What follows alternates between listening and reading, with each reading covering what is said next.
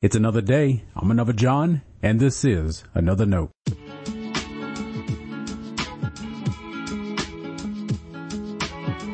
Today's edition of Another Note is titled Church Closets.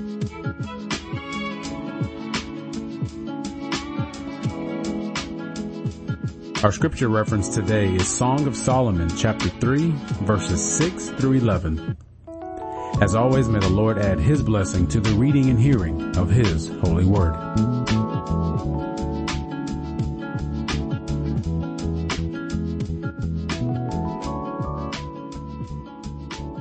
What is that coming up from the wilderness like a column of smoke, perfume with myrrh and frankincense, with all the fragrant powders of the merchant? Look, it is the litter of Solomon.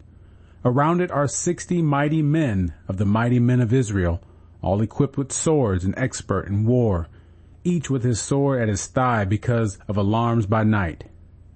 King Solomon made himself a palanquin from the wood of Lebanon. He made its posts of silver, its back of gold, its seats of purple. Its interior was inlaid with love. Daughters of Jerusalem, come out. Look, O daughters of Zion, at King Solomon at the crown with which his mother crowned him on the day of his wedding, on the day of gladness of his heart. This is the word of our Lord. Thanks be to God.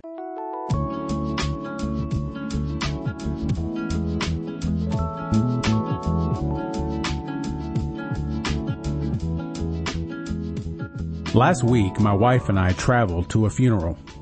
If you don't know, she had ankle surgery two weeks ago to repair three tendon tears.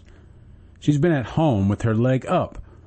The funeral was one of two outings she's had in that time. Long story short, she fell at the funeral. As she lay on the floor catching her breath, I could tell she was in pain.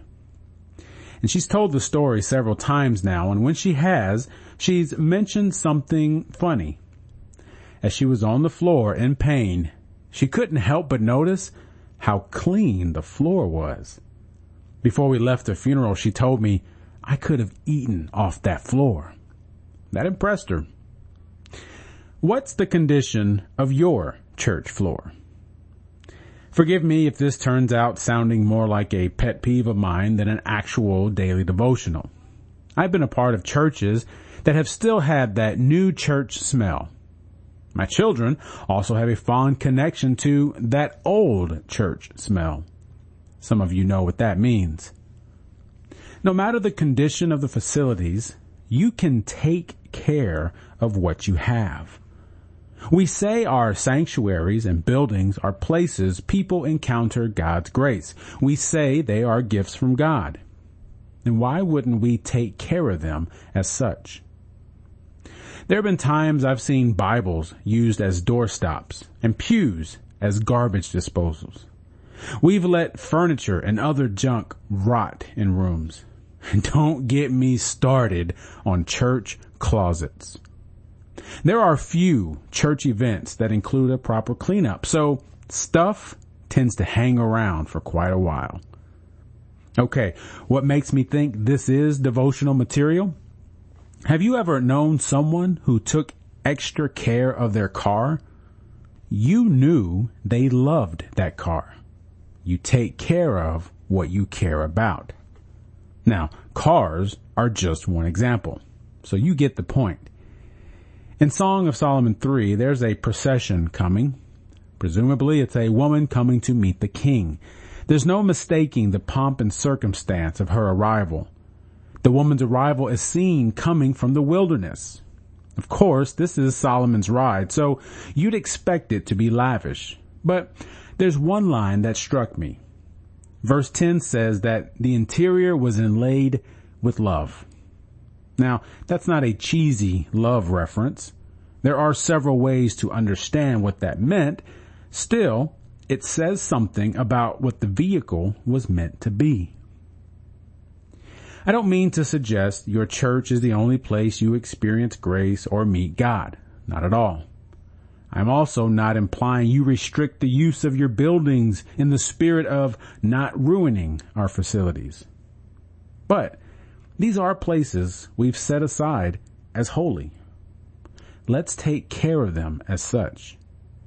Maybe eating off the floor is a bit extreme, but it does say something to other people about what we think happens in our building. I'll go so far as to suggest it says something to God about what we think happens there. Stay blessed. Thanks for always supporting Another Note. This is our daily devotional. I'll keep writing and recording as long as you keep listening and we keep growing.